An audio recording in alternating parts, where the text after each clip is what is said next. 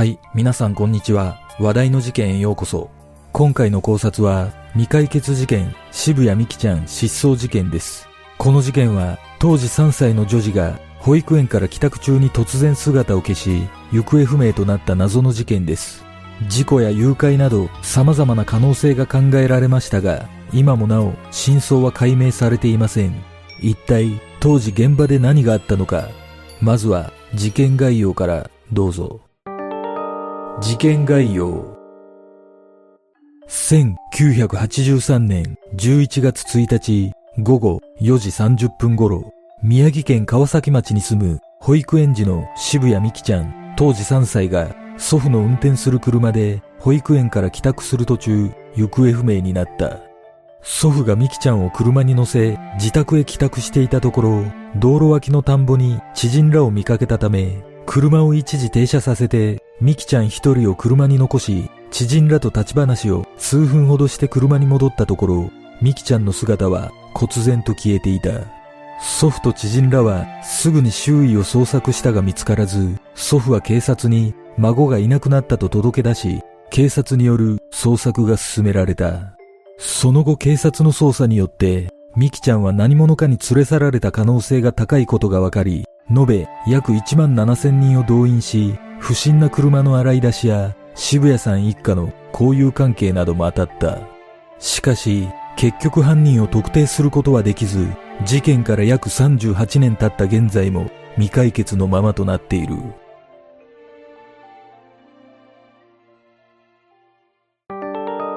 現場の状況現場となった宮城県川崎町は仙台市の南に位置し、町の約8割が森に囲まれ、西には蔵王連峰がそびえ立ち、豊かな自然に囲まれた人口約8000人の町だった。ミキちゃんは運転手の父親と看護師の母親の間に生まれ、普段から保育園にミキちゃんを迎えに行くのは祖父の役目だったという。事件当日11月1日午後4時30分頃、いつものように祖父の運転する乗用車で保育園から帰宅する途中、水田が広がる見通しのいい一本道で知人を見つけたため、祖父は路上に車を止めて一人で車を降り、ミキちゃんには車内で待っているように指示し、そこから約25メートル離れた田んぼで知人3人と農作業の打ち合わせを行っていた。数分後、祖父が車に戻ると、助手席にはミキちゃんの保育園のカバンと帽子だけが残され、ミキちゃんの姿は消えていた。この時、助手席のドアは40センチほど開いていたという。ちなみにこの時間帯は、脱穀機が田んぼを回っていたため、周囲の音は聞きづらい状態だったが、近くで農作業をしていた女性が、ミキちゃんが車から降りて、その周りで遊ぶ姿を目撃している。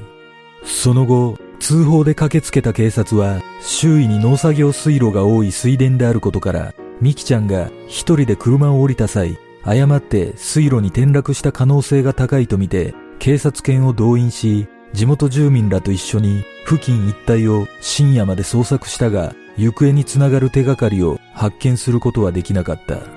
その後の調べで、祖父の車から15メートルほど離れた場所で、6メートルほどのタイヤのスリップ跡が見つかり、さらにその近くには、ミキちゃんと同じ大型の血痕が少量発見された。しかし当時は DNA 型鑑定がなく、ミキちゃんの血痕であるとの確証は得られなかった。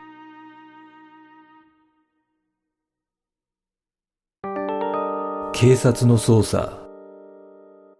当初警察は現場から見つかった血痕やタイヤのスリップ跡からミキちゃんが一人で車外に出て交通事故に遭いそのまま連れ去られたとみて交通事故の線で捜査を進めた。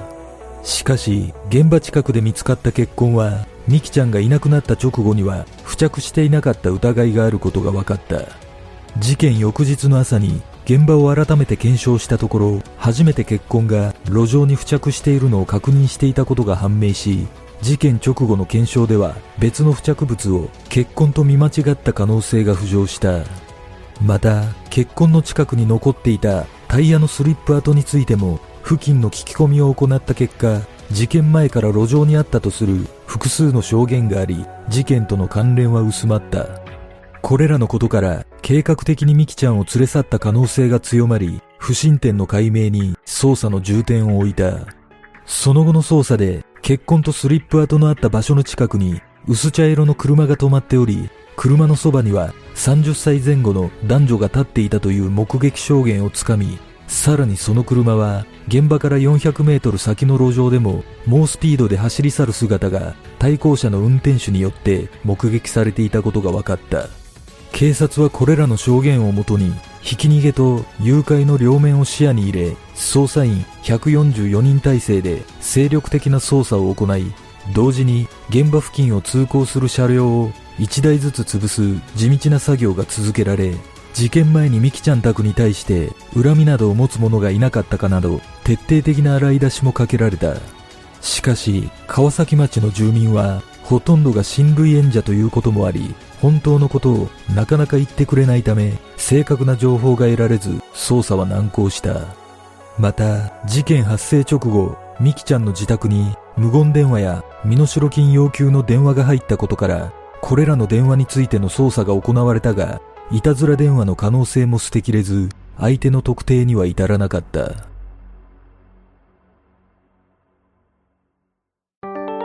怪しい人物実は、この事件には怪しいとされる一人の男が浮上していた。その男は宮城県大河原町で飲食店を経営していた31歳の F という人物でミキちゃんの父親とは同級生だった。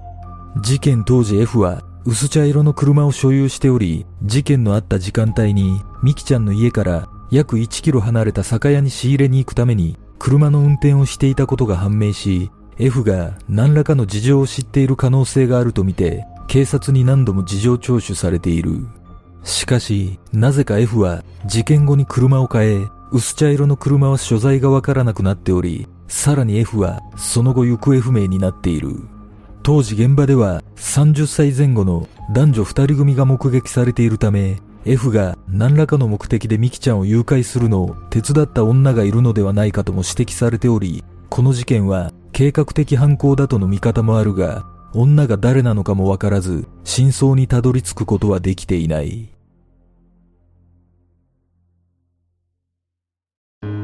事件の真相とは？事件から約1年後の1984年10月、ミキちゃんが失踪した現場に情報提供を求める看板が設置され、2001年には警察によって21歳になったミキちゃんの予想モンタージュ写真が作成された。また、この事件はテレビ番組でも何度か取り上げられ、現場検証を行うなど、その度に全国から寄せられる情報に関して裏付けを取っているが、ミキちゃんの行方につながる情報は得られておらず、2012年2月には、ミキちゃんの帰りを見届けることなく、祖父が亡くなっている。実は、事件前日の夜、ミキちゃんの様子がいつもとは違う感じだったと母親が語っている。母親はいつもは寝つくと起きたことなんかないミキが事件のあった前の晩に限って起きて足にまとわりついてきて離れなかったんですと話しており、この時すでに自分の身に起こる異変を感じ取っていたのではないかとの見方がある。失踪から30年が経過した2013年、ミキちゃんの母親はまだ諦めていない事件がこんなに長く続くとは思わなかった。犯人が人の心を持っているのなら、せめてミキの居場所を教えてほしいと絞り出すように訴えている。果たしてわずか数分の間に何があったのか、ミキちゃんを連れ去った人物は誰なのか、この事件の真相とは？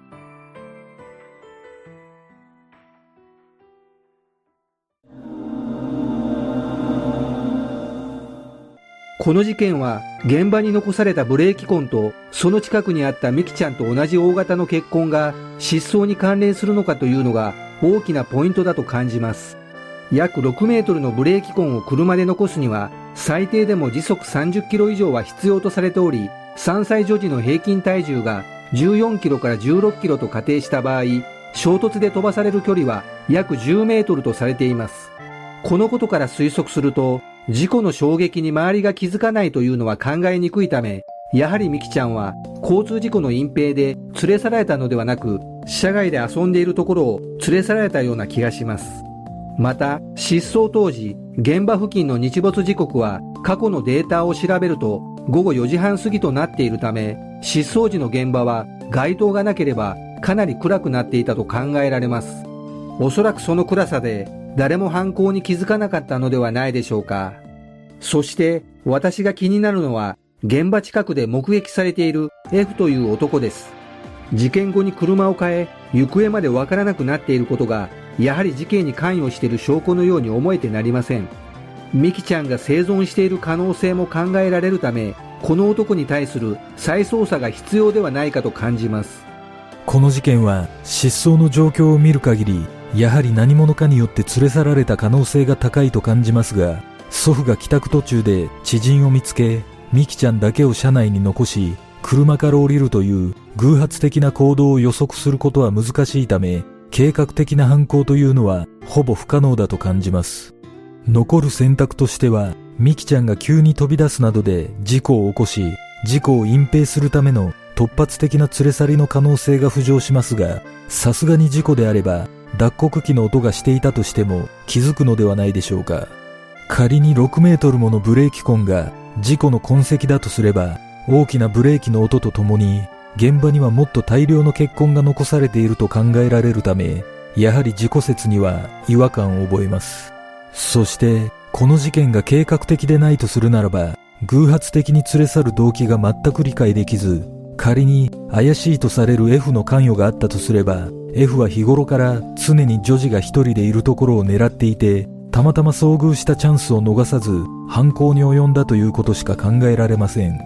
これらのことから推測すると、この事件はやはり偶発的ではなく、計画的な側面の方が強いのではないかと感じます。しかし、冒頭で述べた通り、そもそもこの事件は、ミキちゃんを助手席に残していなければ起きなかったという偶発的要素が存在します。そのため、計画的犯行とするには、絶対的な条件が一つだけ必要となります。それは、11月1日午後4時半頃に、ミキちゃんが車の中で一人になると分かっている人物でないと、犯行は不可能だということです。そして、この条件を満たすためには、祖父の協力が必要不可欠であることがわかります。もちろんこれは、計画的な犯行だった場合の可能性の一つであり、身内の関与を疑うものではありませんが、私がこの事件で気になる点としては、捜査関係者が言っていたとされる川崎町の住民は、ほとんどが親類縁者で、本当のことをなかなか言ってくれないため、正確な情報が得られなかったという言葉です。この言葉から汲み取れることは、親類縁者しか知り得ない事柄が存在していたのではないかということです。仮に誰にも言えない身内のトラブルなどがあったとすれば、ミキちゃんは身内のトラブルに巻き込まれた可能性も考えられます。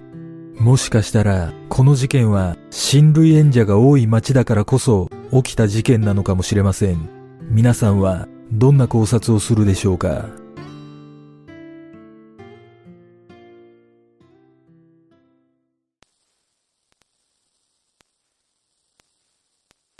では、今回の考察は以上となります。よかったら、グッドボタン、チャンネル登録お願いします。ご覧いただきありがとうございます。では、次の考察で